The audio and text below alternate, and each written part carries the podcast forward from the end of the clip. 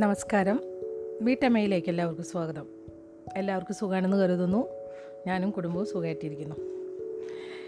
കുറച്ച് പേരെങ്കിലും ഇന്ന് അവസാനത്തെ അധ്യായം പുണ്യസരോവരം വായിച്ച് അപ്ലോഡ് ചെയ്തിട്ടുണ്ടാവും എന്ന് വിചാരിച്ചിട്ട് തുറന്നിട്ടുണ്ടാവും എന്ന് വിചാരിക്കുന്നു. പക്ഷേ എനിക്ക് രണ്ട് ദിവസം ഭയങ്കര തിരക്കായിരുന്നു. അല്ലെങ്കിൽ ഞാൻ ഇത്തിരി നേരമെങ്കിലും കിട്ടിയിരുന്നെങ്കിൽ ഞാൻ വായിച്ചു തരായിരുന്നു. മറ്റൊന്നും കൊണ്ടല്ല. എന്റെ ബോ മോന്റെ ബർത്ത്ഡേ ആയിരുന്നു ഇന്നലെ. അപ്പോൾ ഇന്നലെ ഫ്രണ്ട്സൊക്കെ വന്നിട്ടുണ്ടായിരുന്നു. അപ്പോൾ അതിന്റെ തിരക്കിലായിരുന്നു ശരിക്കും രണ്ട് ദിവസം. അതിന്റെ തലേന്നും എനിക്ക് കുറച്ച് തിരക്കുണ്ടായിരുന്നു. കുറച്ച് ബർത്ത്ഡേയുടെ ആഘോഷത്തിന്റെ പരിപാടിയുടെ കുറച്ച് കാര്യങ്ങളൊക്കെ ചെയ്തു വെക്കാനൊക്കെ ഉണ്ടായിരുന്നു. പിന്നെ വീടൊക്കെ ക്ലീനിങ് പിന്നെ ഫുഡ് കുറച്ചൊക്കെ തയ്യാറാക്കി വയ്ക്കുക കുറച്ചൊക്കെ ഫുഡ് വാങ്ങിച്ചു. കുറച്ചൊക്കെ ഞാനിവിടെ ഉണ്ടാക്കി. അപ്പോൾ അതിന്റെ തിരക്കിലായിരുന്നു. പിന്നെ അപ്പോൾ അതുകൊണ്ടാണ് വൈകിയത്. അപ്പോൾ നമുക്ക് ഇന്ന് ഞാൻ കൂടുതൽ വിശേഷങ്ങളൊന്നും പറഞ്ഞ് നിങ്ങളെ ബുദ്ധിമുട്ടിക്കുന്നില്ല. നമുക്ക് കഥയിലേക്ക് കിടക്കാം.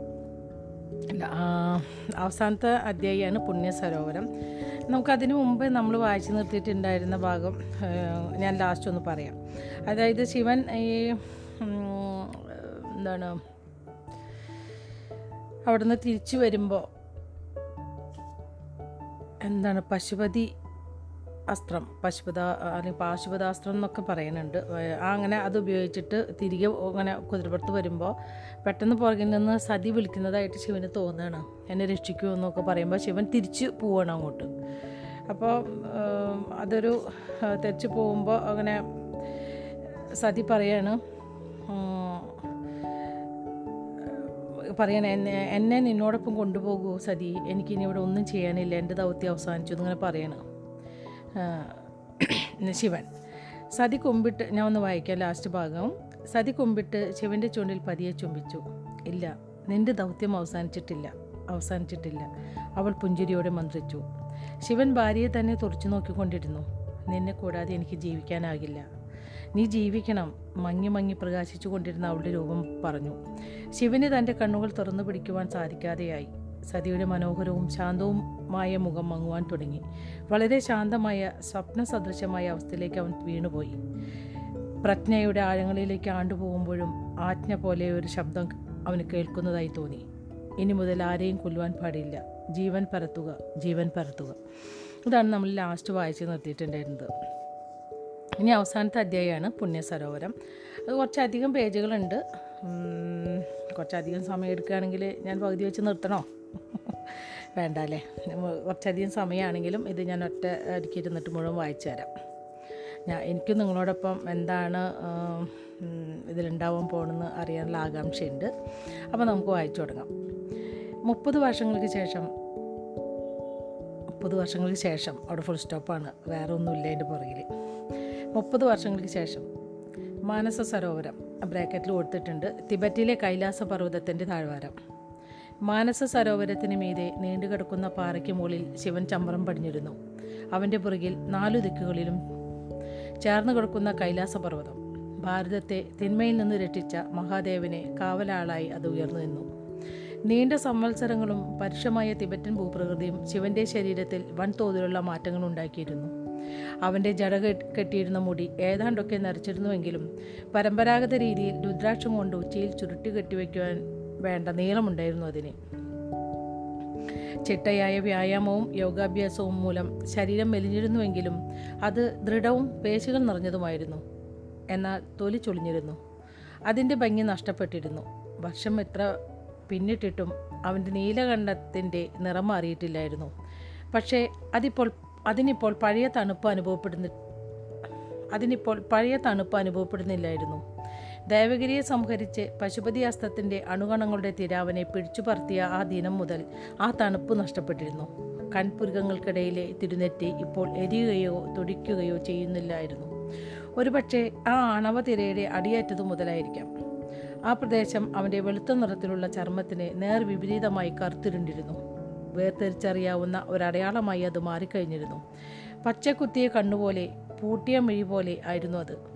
അവന്റെ രണ്ട് കണ്ണു കണ്ണുകളുടെയും നേർ മധ്യത്തിലായിരുന്നു നെറ്റിയിൽ രൂപം കണ്ട ആ കൺ ആ അവന്റെ രണ്ട് കണ്ണുകളുടെയും നേർമധ്യത്തിലായി നെറ്റിയിൽ രൂപം കൊണ്ട ആ കണ്ണിനെ കാളി ശിവന്റെ മൂന്നാം കണ്ണെന്ന് വിശേഷിപ്പിച്ചു. നമ്മൾ ശരിയായ രീതി ഞാൻ എപ്പോഴും നിങ്ങളുടെ അടുത്ത് പറയാറുണ്ട്.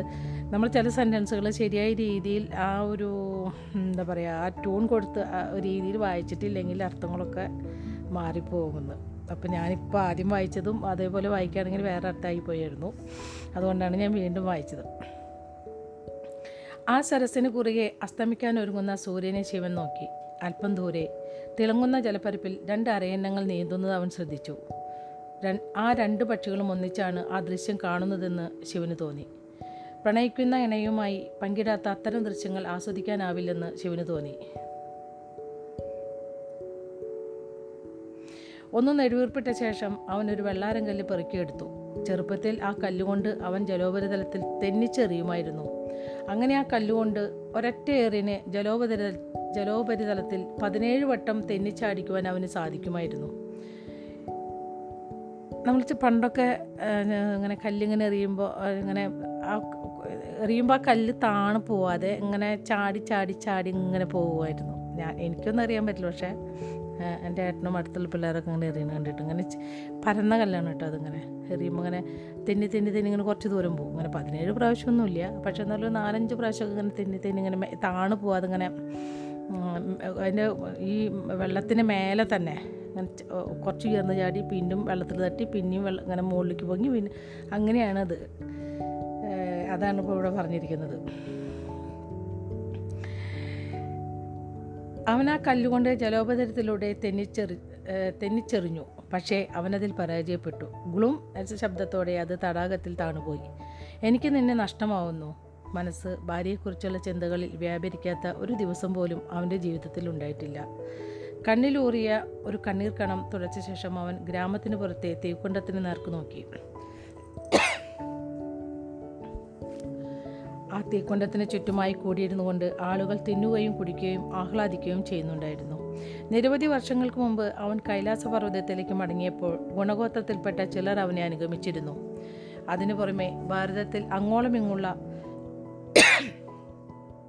എനിക്ക് തൊണ്ടയ്ക്കൊരു കിരികിരിപ്പുണ്ട് അപ്പോൾ ഇടയ്ക്ക് ചുമയൊക്കെ വരുന്നുണ്ട്. നിങ്ങൾ ക്ഷമിച്ചേക്കണം കേട്ടോ. വായിക്കുന്നതിന് മുമ്പ് ഞാൻ ചൂടുവെള്ളമൊക്കെ കുടിച്ചിട്ടാണ് ഇരുന്നത്. പക്ഷേ ഒരു രക്ഷയില്ല എനിക്കിടയ്ക്ക് ചുമ വരുന്നുണ്ട്. കൂടുതൽ വരികയാണെങ്കിൽ ഞാൻ നിർത്തും. അപ്പോൾ പിന്നെ നിങ്ങൾക്ക് നാളെ കഥ കേൾക്കാൻ പറ്റില്ല. അതിന് അടുത്ത ദിവസവും കേൾക്കാൻ പറ്റുള്ളൂ.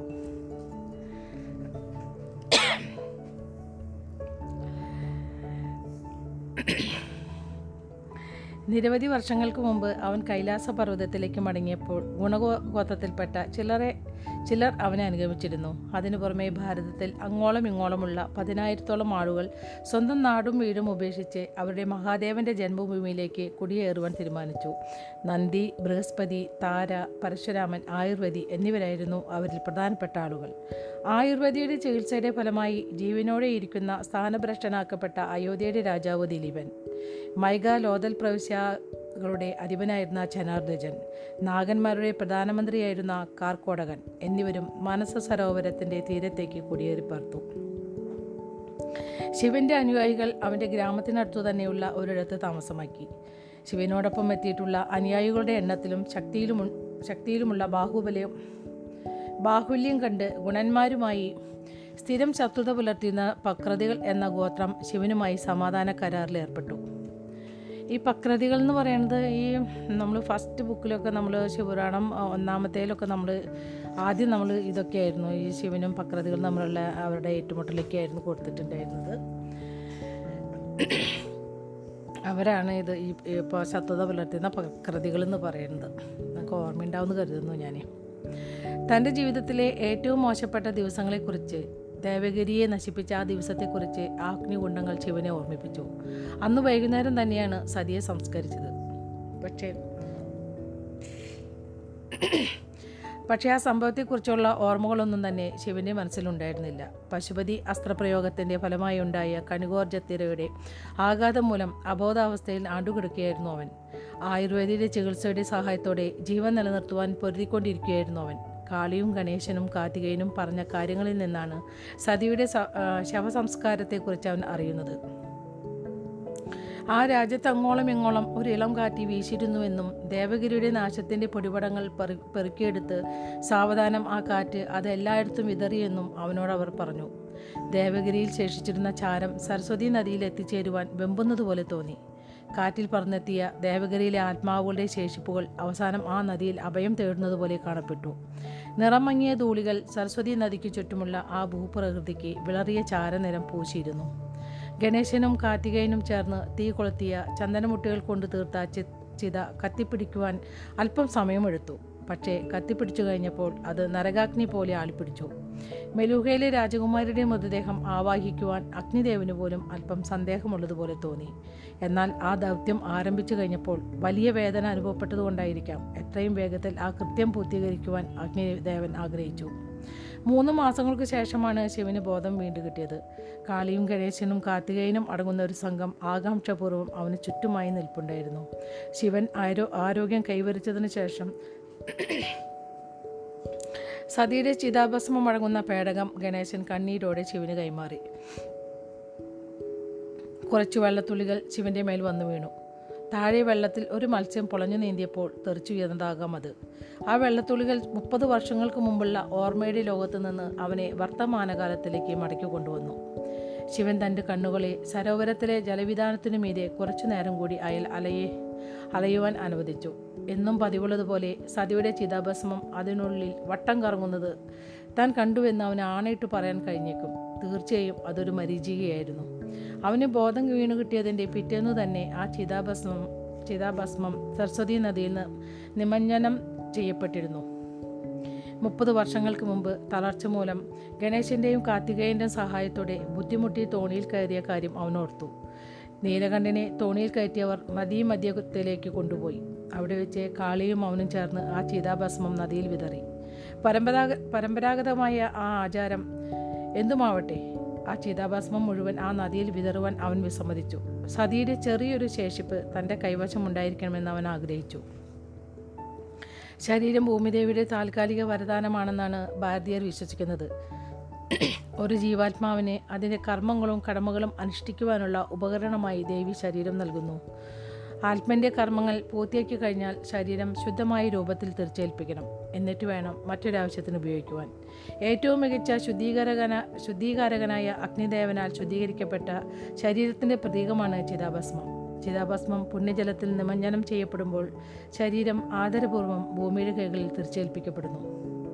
ആ ചടങ്ങിലു ആ ചടങ്ങിലു നീളം ആ ചടങ്ങിലു ആ ചടങ്ങിലുടനീളം എന്നായിരിക്കാം ആ പക്ഷെ ഇതിൽ ഇതിൽ ആ ചടങ്ങിൽ നീളം എന്നാണ് എഴുതിയിട്ടുള്ളത്. അങ്ങനെ നമ്മൾ പറയില്ല ആ ചടങ്ങിന് ആ ചടങ്ങിൽ നീളം ആ ചടങ്ങിലുടനീളം നീളം തന്നെയാണ് ഞാൻ വിശ്വസിക്കുന്നു. പക്ഷെ ഇതിൽ വായിക്കുമ്പോൾ എനിക്കിതിൽ ചടങ്ങിൽ നീളം എന്നാണ് കൊടുത്തിരിക്കുന്നത് എന്തൊക്കെയാണോ ചില വാക്കുകളില്ലാന്ന് തോന്നുന്നു. ആ ചടങ്ങിലുടനീളം തൊട്ടപ്പുറത്തുണ്ടായിരുന്ന ഒരു തോണിയിലിരുന്നു കൊണ്ട് ബ്രാഹ്മണ പുരോഹിതർ മന്ത്രം ചൊല്ലിയിരുന്ന കാര്യം ഓർത്തു ഈശാവാസ്യ ഉപനിഷത്തിലെ ഒരു വരി ശിവന്റെ ശ്രദ്ധയിൽ പിടിച്ചുപറ്റുകയും ഓർമ്മയിൽ തങ്ങി നിൽക്കുകയും ചെയ്തു. വായൂർ അനിലം അമൃതം. അതേതം ഭസ്മാന്തം ശരീരം. ക്ഷണികമായ ഈ ശരീരം അഗ്നിയിൽ ദഹിച്ച് ഭസ്മമായി തീരട്ടെ. പക്ഷേ ജീവൽശ്വാസം എല്ലായിടത്തുമുണ്ട്. അനശ്വരമായ നിശ്വാസത്തിലേക്കുള്ള വഴി അത് സ്വയം കണ്ടുപിടിച്ചുകൊള്ളും പ്രഭു നന്ദി ഉച്ചത്തിൽ വിളിച്ചു. ശിവൻ തിരിഞ്ഞു നോക്കിയപ്പോൾ നന്ദി കുറച്ചപ്പുറത്തായി നിൽക്കുന്നത് കണ്ടു. അവന്റെ കൈകളുടെ സ്ഥാനത്തിപ്പോൾ രണ്ട് കൊളുത്തുകൾ പ്രഭു എല്ലാവരും കാത്തു നിൽക്കുകയാണ്. ശിവന്റെ കാതിൽ എത്തിപ്പെടാൻ പാകത്തിൽ നല്ല ഉച്ചത്തിൽ നന്ദി പറഞ്ഞു. കാത്തു നിൽക്കുവാൻ സൂചിപ്പിക്കുന്ന വിധം ശിവൻ കൈകൾ ഉയർത്തി കാണിച്ചു. ഓർമ്മകൾക്കൊപ്പം ചിലവിടുവാൻ അവന് കുറച്ചു നേരം കൂടി വേണം. നന്ദിയാണ് ശിവന് ഏറ്റവും പ്രിയപ്പെട്ട സുഹൃത്തെന്ന് മനസ്സിലാക്കിക്കൊണ്ടാണ് അവർ നന്ദിയെ തന്നെ ശിവനെ വിളിക്കുവാൻ പറഞ്ഞയച്ചത്. മുപ്പത് വർഷങ്ങൾക്ക് മുമ്പ് സതിക്കൊപ്പം പോരാടിയപ്പോൾ അവന്റെ രണ്ട് കൈകളും നഷ്ടമായി. ശിവപത്നിയെ രക്ഷിക്കുവാനുള്ള രണ്ടും കൽപ്പിച്ചുള്ള ശ്രമത്തിനിടയിലാണ് അത് സംഭവിച്ചത്. നന്ദിയുടെ അപ്പുറത്തേക്ക് ശിവന്റെ നോട്ടം നീണ്ടു ചെന്നു ഭൃഗു മഹർഷി മറ്റുള്ളവരിൽ നിന്ന് മാറി ഗണേശനോടും കാർത്തികേയനോടും സംസാരിച്ചു കൊണ്ടു നിൽക്കുന്നത് അവൻ കണ്ടു. താളിയോലയിൽ നോക്കി ആ മഹർഷി അവർക്ക് എന്തോ വായിച്ചു കൊടുക്കുന്നുണ്ടായിരുന്നു.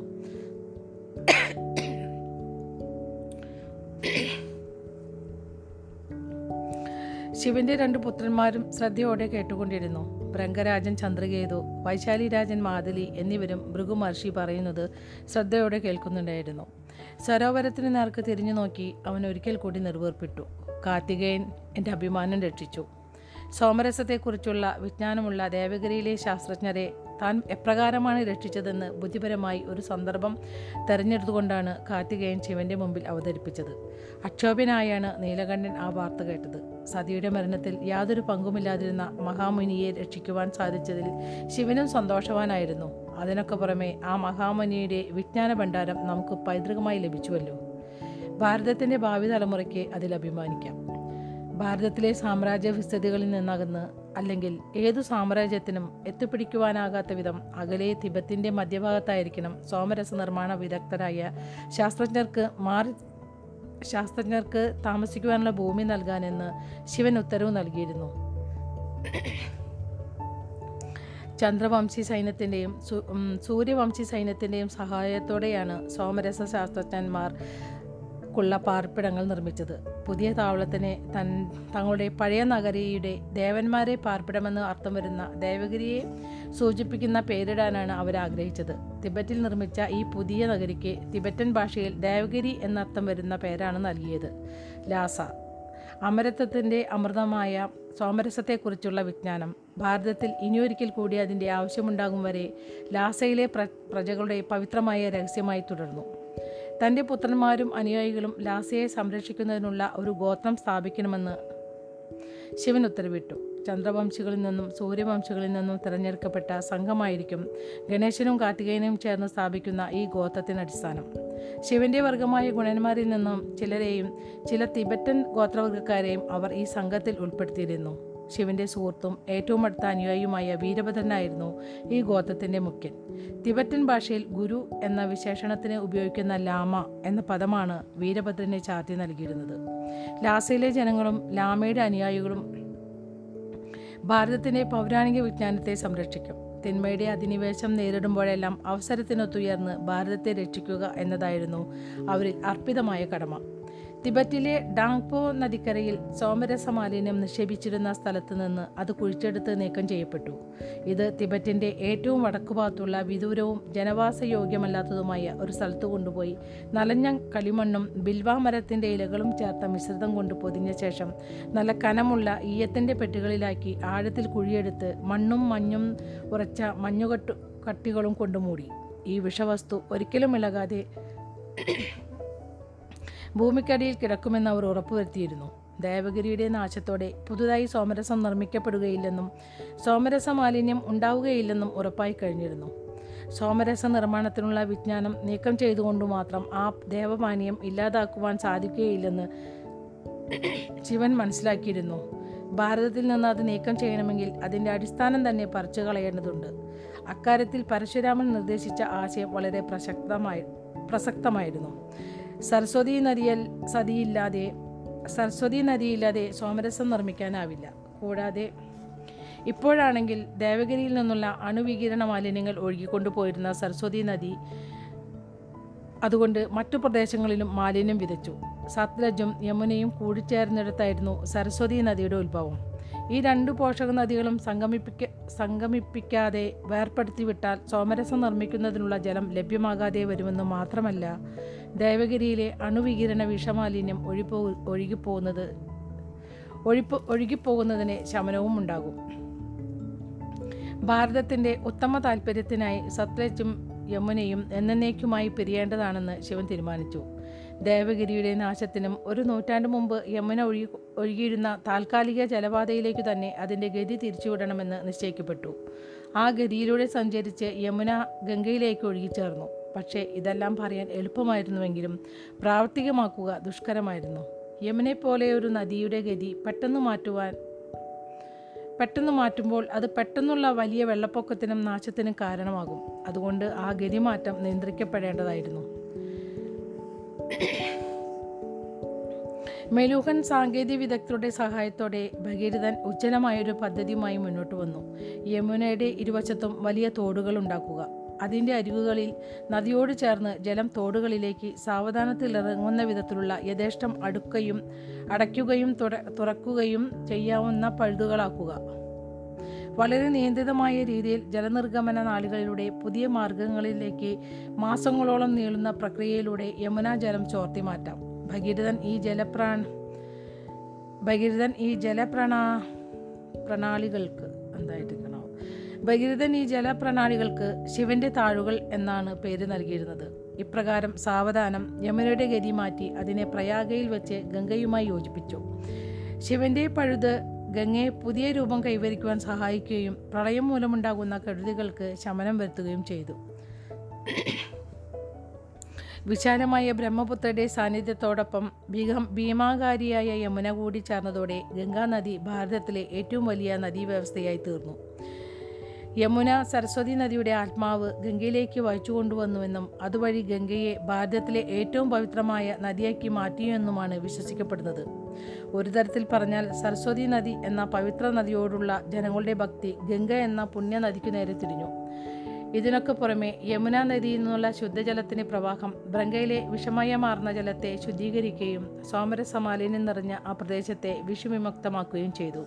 ഇപ്രകാരം പുനരുദ്ധാനം ചെയ്യ ചെയ്ത ഗംഗാനദി സമുദ്രത്തിൽ ചേരുന്ന പ്രദേശം ഗംഗാസാഗരം എന്നാണ് അറിയപ്പെടുക ഇപ്രകാരം ഞാൻ ഒന്നുകൂടെ വായിക്കാട്ടോ അത്. ആ സെന്റൻസ് ശരിക്കായി വായിച്ചെന്നുണ്ടെങ്കിൽ അതിന്റെ മീനിങ് മാറിപ്പോവും. ഇപ്രകാരം പുനരുദ്ധാനം ചെയ്ത ഗംഗാനദി സമുദ്രത്തിൽ ചേരുന്ന പ്രദേശം ഗംഗാസാഗരം എന്നാണ് അറിയപ്പെട്ടിരുന്നത്. അവിടെ ജീവിച്ചിരുന്ന ഭ്രങ്കന്മാർ പുതിയൊരു ഐതിഹ്യത്തിൽ വിശ്വസിക്കാൻ തുടങ്ങി. ഗംഗാനദി തങ്ങളുടെ രാജ്യത്തെ ശുദ്ധീകരിച്ചിരിക്കുന്നു. സത്യത്തിൽ ഏറെ അകലെയല്ലാത്ത ഐതിഹ്യമായിരുന്നു അത്. ദേവഗിരിയുടെ കേന്ദ്രീകൃത ഭരണവ്യവസ്ഥ ഇല്ലാതായതോടെ മെലൂഹ്യ നിരവധി പ്രവിശ്യകളായി തീരുകയും അവ സ്വതന്ത്ര രാജ്യങ്ങളായി തീരുകയും ചെയ്തു. അയോഗ്യനായ ദക്ഷന്റെ ഭരണമില്ലാതായി തീരുകയും സ്വാതന്ത്ര്യത്തിന്റെ പുതുനിശ്വാസങ്ങൾ ഉയരുകയും ചെയ്തതോടെ സർഗാത്മകത പൊട്ടിവിടർന്നു.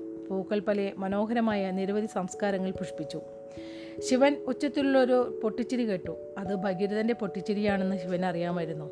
ശിവൻ തിരിഞ്ഞു നോക്കിയപ്പോൾ ഒരു തീക്കുണ്ടത്തിനടുത്ത് നിന്നുകൊണ്ട് കാളിയും ഗോപാലുമായി ഭഗീരഥൻ ആവേശപൂർവം സംസാരിക്കുന്നത് കണ്ടു. ദേവഗിരിയുടെ നാശത്തിന് മുമ്പ് തന്നെ സൈന്യം ദിലീപിനെ സ്ഥാനഭ്രക്ഷനാക്കിയിരുന്നു തുടർന്ന് ഭരണസാരഥ്യം ഏറ്റെടുത്ത ഭഗീരഥൻ വിവേകപൂർവം രാജ്യം ഭരിച്ചുകൊണ്ട് സമാധാനത്തിന്റെയും സമ്പൽ സമൃദ്ധിയുടെയും പുതിയൊരു യുഗം ആ രാജ്യത്ത് തുറന്നു. ഭഗീരഥന്റെ തൊട്ടടുത്ത് നിന്നിരുന്ന ദിലീപന്റെ മുഖത്തെ ഭാവം വെച്ച് നോക്കിയാൽ അയാൾ തന്റെ വിധി അംഗീകരിച്ചു കഴിഞ്ഞിരുന്നു. ഭഗീരഥനും കാളിയുമായി സംസാരിച്ചു കൊണ്ട് നിന്നിരുന്ന മെലിഞ്ഞ ഉയരമുള്ള രൂപത്തിന് നിറക്കായി ശിവന്റെ ശ്രദ്ധ. തന്നെ ആരോ ശ്രദ്ധിക്കുന്നുണ്ടെന്ന് മഹാനായ വാസുദേവന് തോന്നി. അദ്ദേഹം ശിവനെ നോക്കി പുഞ്ചിരിച്ച് തല കുമ്പിട്ട് വണങ്ങി. ശിവൻ ഗോപാലിനെ പ്രത്യാഭിവാദ്യം ചെയ്തു. ഗോപാൽ ശിവനുമായി സമരസപ്പെട്ടു കഴിഞ്ഞിരുന്നു. വാസുദേവൻ മുഖ്യൻ ഉദ്ദേശിച്ചതുപോലെയായിരുന്നില്ല ദേവഗിരിയിൽ സംഭവിച്ചത്. പക്ഷേ തിന്മ നീക്കം ചെയ്യപ്പെട്ടുവെന്നും സോമരസ വിജ്ഞാനം സംരക്ഷിക്കപ്പെട്ടുവെന്നും മനസ്സിലായപ്പോൾ അദ്ദേഹത്തിന് സമാധാനം തോന്നി. തിന്മയുടെ ദൂഷ്യഫലങ്ങൾ നീക്കം ചെയ്തതോടെ ഭാരതത്തിന് പുനരുദ്ധ പുനരുദ്ധാനമുണ്ടായി. നീലകണ്ഠൻ തന്റെ ദൗത്യത്തിൽ വിജയിച്ചിരിക്കുന്നു. അതുതന്നെയായിരുന്നു വാസുദേവന്റെയും വിജയം. മഹാദേവിന്റെ പുതിയ ഗോത്രമായ ലാസയിലെ പ്രജകളുമായും വീരഭദ്രനുമായും ഗോപാൽ ഔപചാരികമായ ബന്ധം സ്ഥാപിച്ചിരുന്നു. ഭാരതം എന്ന ദേവരാജ്യം അഭിവൃദ്ധിപ്പെടുന്നുവെന്ന് ഉറപ്പുവരുത്തും വിധം വാസുദേവനും ലാസയിലെ ഗോത്രവും ഊഴമിട്ട് അതിനെ ജാഗ്രതയോടെ നിരീക്ഷിച്ചുകൊണ്ടിരുന്നു.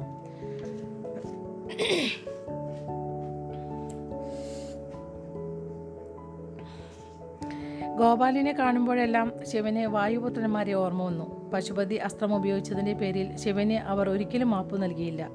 കനത്ത എതിർപ്പുണ്ടായിട്ടും ശിവനെ നീലകണ്ഠനായി പ്രഖ്യാപിക്കുന്നതിനെ അനുകൂലിച്ച മിത്രനെ ശിവന്റെ ഈ പ്രവൃത്തി അമ്പരിപ്പിച്ചു. അനുവാദമില്ലാതെ ദിവ്യാസ്ത്രം ഉപയോഗിച്ചതിനുള്ള ശിക്ഷ പതിനാല് വർഷത്തെ പ്രവാസമായിരുന്നു.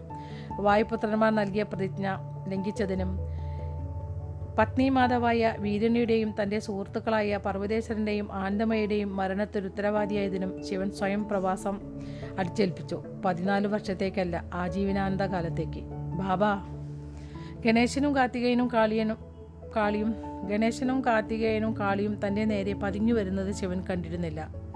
എന്താ ഗണേശൻ? ബാബ മഹാദേവന്റെ നിശാഘോഷമാണ്. മഹാദേവൻ അതിൽ പങ്കെടുക്കേണ്ട ആളാണ്. അതിനു പകരം അങ്ങ് തടാകക്കരയിൽ ആദ്യ പൂണ്ടിരുന്നാൽ മതിയോ? ശിവൻ മെല്ലെ തലയാട്ടി. അവന്റെ കഴുത്തിന് കുറേശ്ശെ വേദന ഉണ്ടായിരുന്നു. വാർദ്ധക്യത്തിന്റെ അനർത്ഥങ്ങൾ. എന്നെ ഒന്ന് എഴുന്നേൽക്കാൻ സഹായിക്കേ. എഴുന്നേൽക്കാൻ ഒരുങ്ങിയ എഴു എന്നെ ഒന്ന് എഴുന്നേൽക്കാൻ സഹായിക്കേ. എഴുന്നേൽക്കാൻ ഒരുങ്ങി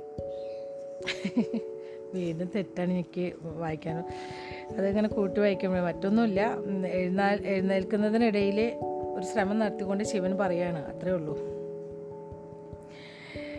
കാർത്തികേയനും ഗണേശനും തൽക്ഷണം കൊമ്പിട്ട് ശിവനെ എഴുന്നേൽക്കാൻ സഹായിച്ചു. ഓരോ തവണ ഞാൻ നിന്നെ കാണുമ്പോഴും നീ തടി വെച്ച് വരികയാണല്ലോ ഗണേശ. ഗണേശൻ ആഹ്ലാദപൂർവം പൊട്ടിച്ചിരിച്ചു. അവന് വളരെയധികം വിഷമം അനുഭവിച്ചിരുന്നു.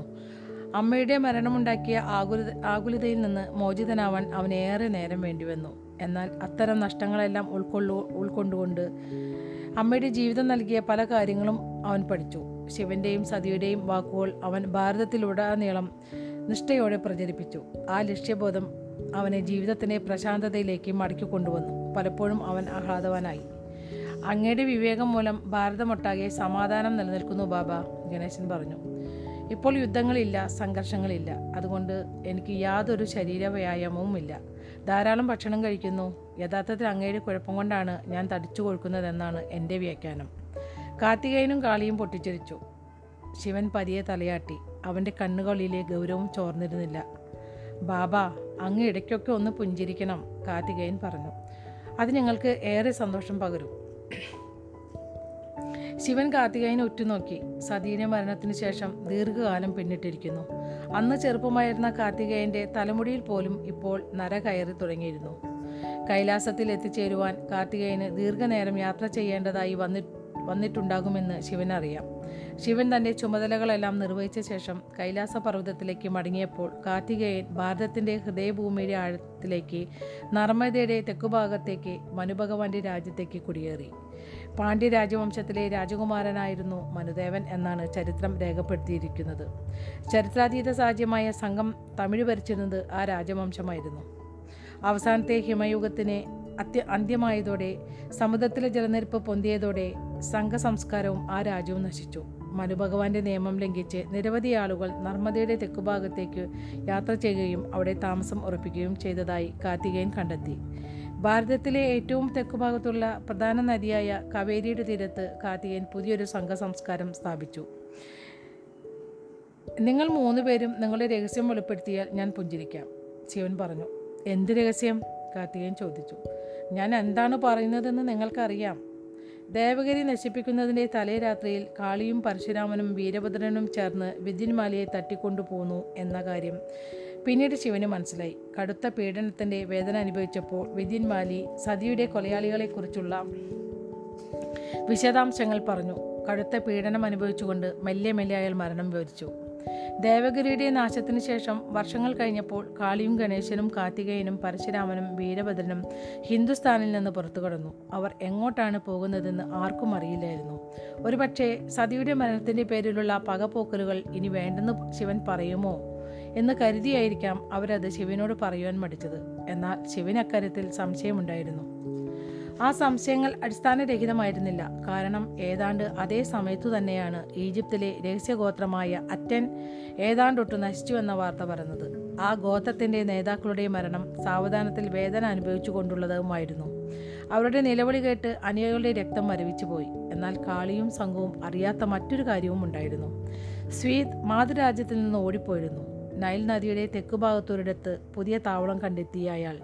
തന്റെ അവസാനത്തെ ഇരയെ കൊല്ലുകയെന്ന കടമ നിർവഹിക്കാൻ സാധിക്കാത്തതിൽ നിലവിളിച്ചുകൊണ്ട് കഴിയുകയായിരുന്നു.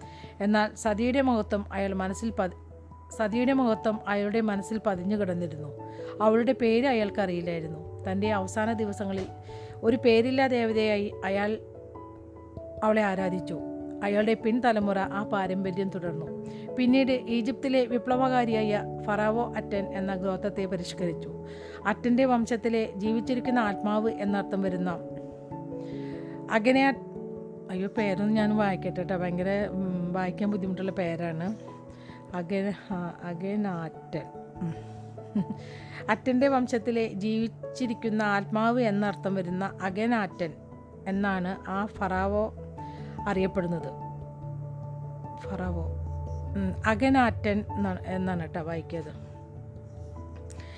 അഗനാറ്റൻ എന്നാണ് ആ ഫറാവോ അറിയപ്പെടുന്നത്. എന്നാൽ അത് മറ്റൊരു കഥയാകുന്നു. ബാബ ഞങ്ങൾ പോയിരുന്നത് കാലി കാർത്തികേന്റെ വായി മൂടിപ്പൊരിച്ചു. അങ്ങനെ വെളിപ്പെടുത്തേണ്ട കാര്യമൊന്നുമില്ല ശിവ. ആഹാരം സ്വാദിഷ്ടമാണ്. എന്നൊറ്റ കാര്യമേ പറയാനുള്ളൂ. താങ്കൾ ഭക്ഷണം കഴിക്കണം. അതുകൊണ്ട് എന്നോടൊപ്പം വരിക. ശിവൻ തലകുലുക്കി. നിനക്ക് ആ രാജകീയ ഭാവമൊന്നും നഷ്ടമായിട്ടില്ല. കാളിക്കപ്പോൾ സ്വന്തമായൊരു രാജ്യവും ഇല്ലായിരുന്നു. ഈജിപ്തിൽ നിന്ന് മടങ്ങിയെത്തി കുറച്ചു വർഷങ്ങൾ കഴിഞ്ഞപ്പോൾ അവൾ അധികാരവും സിംഹാസനവും ഉപേക്ഷിച്ചു. അവൾ സുബർണയെ നാഗരാണിയായി വാഴിച്ചു. കഴിവുറ്റ ഒരു ഭരണാധികാരിയുടെ കയ്യിൽ രാജ്യം ഏൽപ്പിച്ച ശേഷം കാളി ശിവനോടും ഗണേശനോടും ഒപ്പം ഭാരതത്തിലുടനീളം സഞ്ചരിച്ചു. നീലകണ്ഠന്റെ കുടുംബം രാജ്യത്ത് അങ്ങോളം ഇങ്ങോളമായി അമ്പത്തിയൊന്ന് ശക്തി ക്ഷേത്രങ്ങൾ സ്ഥാപിച്ചു. ശിവന്റെ പക്കൽ സൂക്ഷിച്ചിരുന്ന സതിയുടെ ചിതാഭസ്മം മറ്റെവിടെയെങ്കിലും സൂക്ഷിക്കുന്നതാണ് ശരിയെന്ന് കാളി ശിവനെ ബോധ്യപ്പെടുത്തി. സതി ശിവന്റേതു മാത്രമല്ലെന്നും അവൾ ഭാരതത്തിനു കൂടി അവകാശപ്പെട്ടതാണെന്നും കാളി ശിവനോട് പറഞ്ഞു. അതുകൊണ്ട് ആ ചിതാഭസ്മത്തിന്റെ ശകലങ്ങൾ ആ അമ്പത്തിയൊന്ന് ശക്തി ക്ഷേത്രങ്ങളിലും പ്രതീക്ഷിച്ചു അങ്ങനെ ഭാരതീയർ സതീദേവിയെ വളരെ വിശേഷപ്പെട്ട ദേവതയായി ആരാധിച്ചു തുടങ്ങി. ബ്രങ്കയുടെ വടക്കുകിഴക്ക് ഭാഗത്തുള്ള കാം കാമാക്യ ക്ഷേത്രത്തിനടുത്ത് കാളി അവസാനം താമസമാക്കി. ശിഷ്ടാജീവിതം അവൾ പ്രാർത്ഥനയ്ക്ക് വേണ്ടി ഒഴിഞ്ഞുവെച്ചു. അവളുടെ ആധ്യാത്മിക സാന്നിധ്യം കാമാക്യ ക്ഷേത്രത്തെ ഭാരതത്തിലെ ഏറ്റവും പ്രധാനപ്പെട്ട ശക്തി ക്ഷേത്രങ്ങളിൽ ഒന്നാക്കി തീർത്തു. നിരവധി സൂര്യവംശികളും ചന്ദ്രവംശികളും നാഗന്മാരും ആ നാഗറാണിയിൽ പ്രചോദിതരായി അവളുടെ പുതിയ അധി അധിവാസ സ്ഥലത്തെത്തി. കാലക്രമേണ അവർ പുതിയ രാജ്യങ്ങൾ സ്ഥാപിച്ചു. സൂര്യവംശങ്ങൾ അവരുടെ രാജ്യത്തിന് മൂന്ന് നഗരങ്ങൾ ചേർന്ന രാജ്യം എന്നർത്ഥം വരുന്ന ത്രിപുര എന്ന പേരിട്ടു.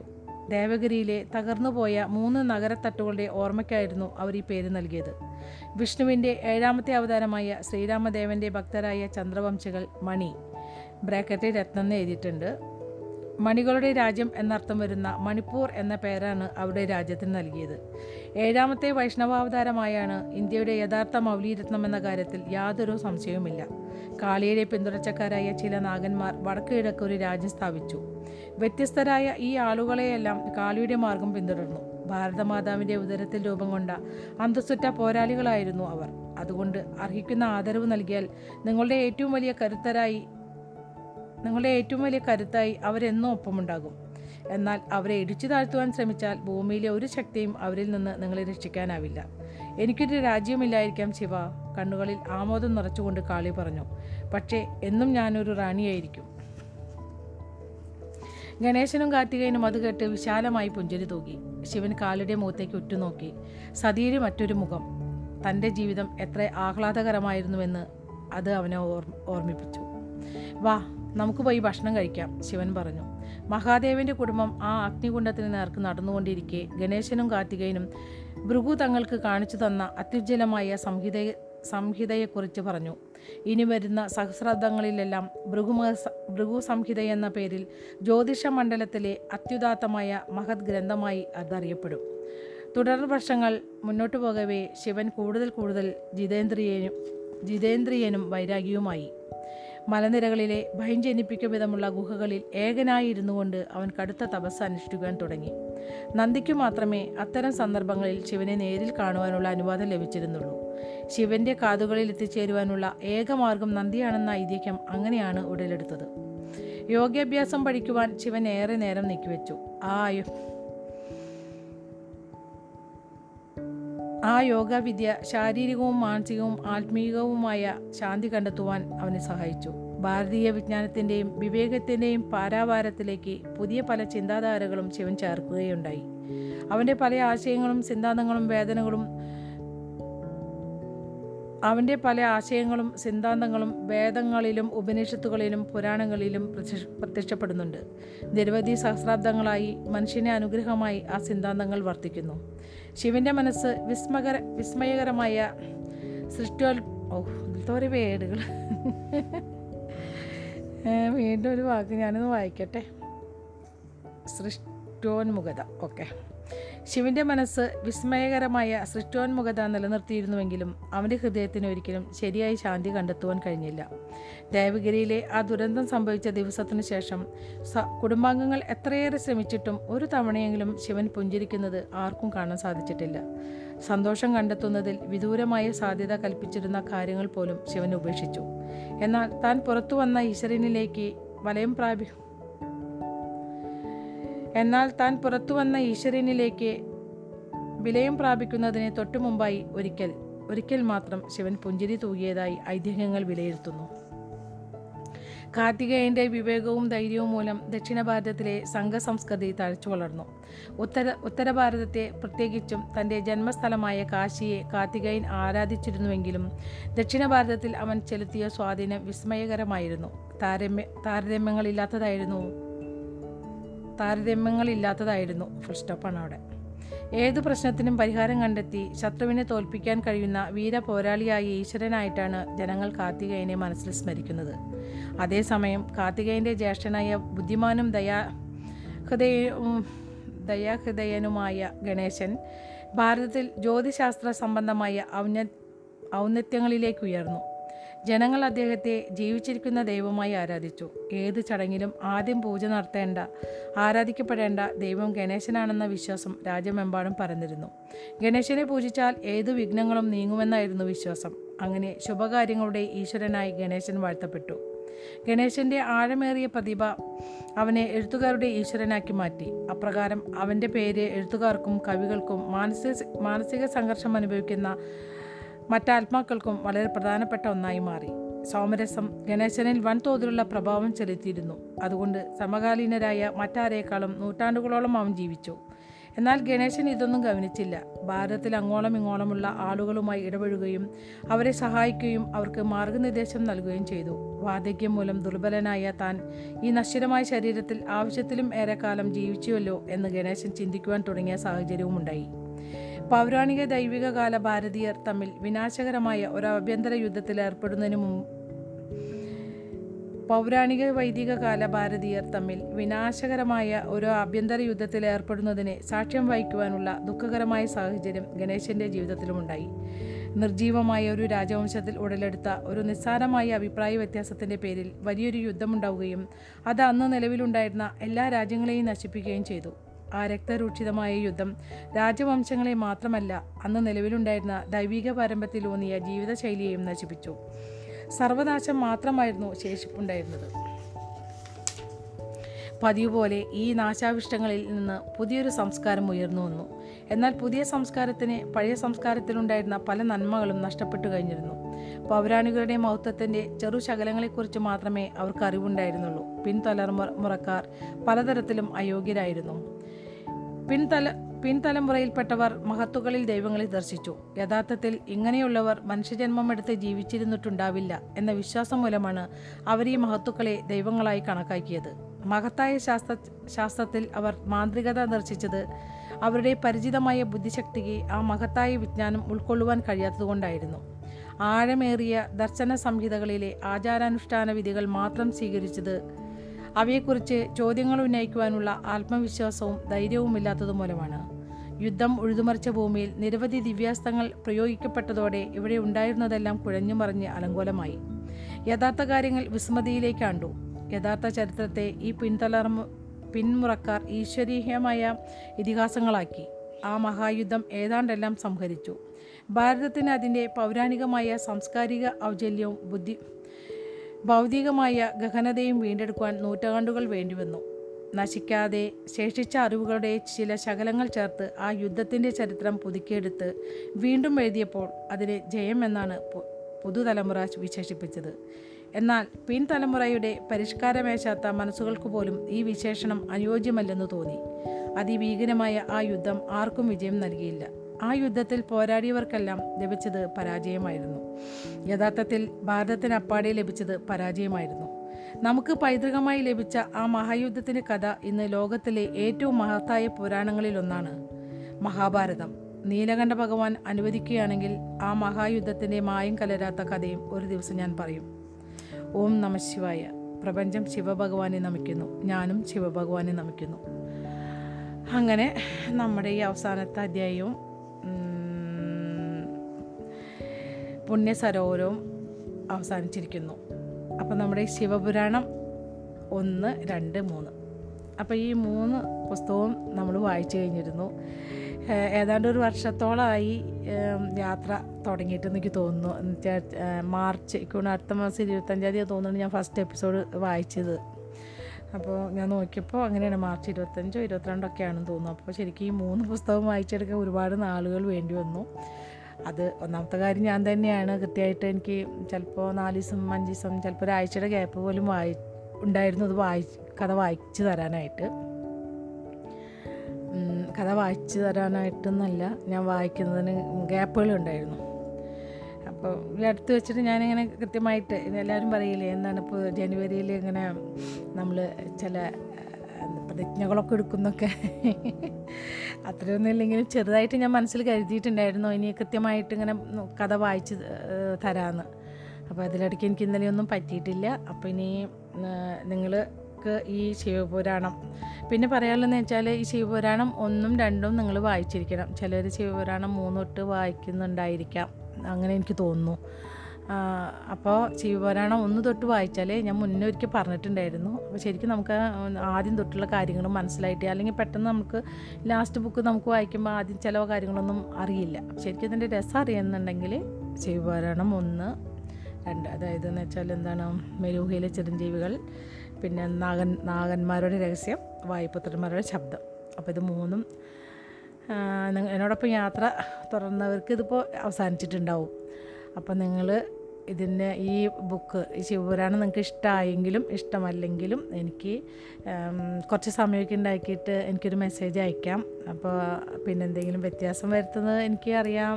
കുറച്ച് ഭാവങ്ങളൊക്കെ കൊടുത്ത് വായിക്കാനായിരിക്കും. പിന്നെ എന്തെങ്കിലും നിങ്ങൾക്ക് എന്നോടത്ത് പറയാനുണ്ടെങ്കിൽ തീർച്ചയായിട്ടും പറയാം. ഞാൻ കുറച്ചൊക്കെ വ്യത്യാസങ്ങൾ അതിന് മാക്സിമം ഞാൻ വരുത്താൻ ശ്രമിക്കാം. അപ്പം തീർച്ചയായിട്ടും നിങ്ങൾ അറിയിക്കണം. അപ്പോൾ എനിക്ക് നിങ്ങൾക്ക് ഇഷ്ടമായോ എന്ന് അറിയണ്ടേ കഥ വായിച്ചു തന്നിട്ട്. ഇനിയിപ്പോൾ അടുത്തത് എന്ത് വായിക്കണം എന്ന് ഞാൻ തീരുമാനിച്ചിട്ടില്ല സത്യത്തിൽ അപ്പോൾ എനിക്ക് ലുലുവിൽ പോയപ്പോൾ കുറച്ച് പുസ്തകങ്ങളൊക്കെ ഞാൻ വായിച്ച് വാങ്ങിക്കൊണ്ട് വന്നിട്ടുണ്ട്. അപ്പോൾ അതിനുള്ളിലത്തെ കഥ എന്താണെന്നൊന്നും എനിക്കറിയില്ല. അപ്പോൾ ഞാൻ പറഞ്ഞിരുന്നു നിങ്ങൾക്ക് താല്പര്യമുള്ള പുസ്തകങ്ങൾ എന്തെങ്കിലും ഉണ്ടെങ്കിൽ എന്നെ അറിയിക്കണമെന്ന്. പക്ഷെ ആരും അറിയിച്ചിട്ടില്ല. അപ്പോൾ എനിക്ക് ഞാൻ ഇപ്പോൾ എന്താണ് വായിക്കണമെന്ന് എനിക്കറിയില്ല.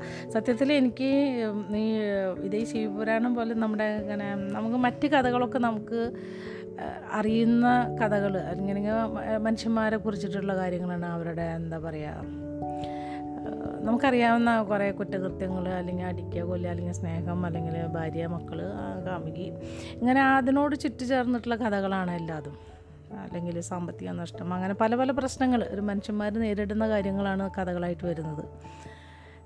ഓരോരുത്തരും അങ്ങനെ ഓരോ ജനങ്ങളെന്ന് വെച്ചാൽ പല രീതിയിൽ സമ്പന്നർ സാമ്പത്തികമായിട്ട് തീരില്ലാത്തവർ ഗോത്രവർഗങ്ങൾ അങ്ങനെ ഓരോരുത്തരും കഥകളായിട്ടാണ് നമുക്ക് ഓരോരുത്തരുടെ ജീവിതങ്ങളാണ് നമ്മൾ കഥകളായിട്ട് സാങ്കല്പികമായിട്ടൊക്കെ എഴുതുന്നത്. പക്ഷേ അതൊക്കെ വായിക്കുന്നതിലേക്ക് ഞാൻ ഒരുപാട് പുസ്തകങ്ങളൊക്കെ വായിക്കാറുണ്ട്. പക്ഷേ അങ്ങനെ നോവലുകളൊന്നും എനിക്ക് അങ്ങനെ കിട്ടാറില്ലായിരുന്നു വായിക്കാനായിട്ട്. പ്രശസ്തരുടെ ഒന്നും ഞാൻ വായിച്ചിട്ടില്ല. അല്ലാതെ കിട്ടുന്ന പുസ്തകങ്ങളൊക്കെ ഞാൻ വായിക്കുന്നല്ലാതെ സത്യത്തിൽ എനിക്ക് ഈ പുസ്തകം വായിക്കുമ്പോൾ എനിക്ക് ഭയങ്കര ഒരു മനസ്സിൽ ഞാൻ പറയില്ല. എനിക്ക് ടെൻഷനൊക്കെ ആയിട്ടിരിക്കുമ്പോൾ ഈ പുസ്തകം വായിച്ചു കഴിയുന്നതോട് കൂടിയിട്ട് എനിക്ക് ഭയങ്കര ഒരു റിലാക്സ് ആവാറുണ്ട് ഞാൻ.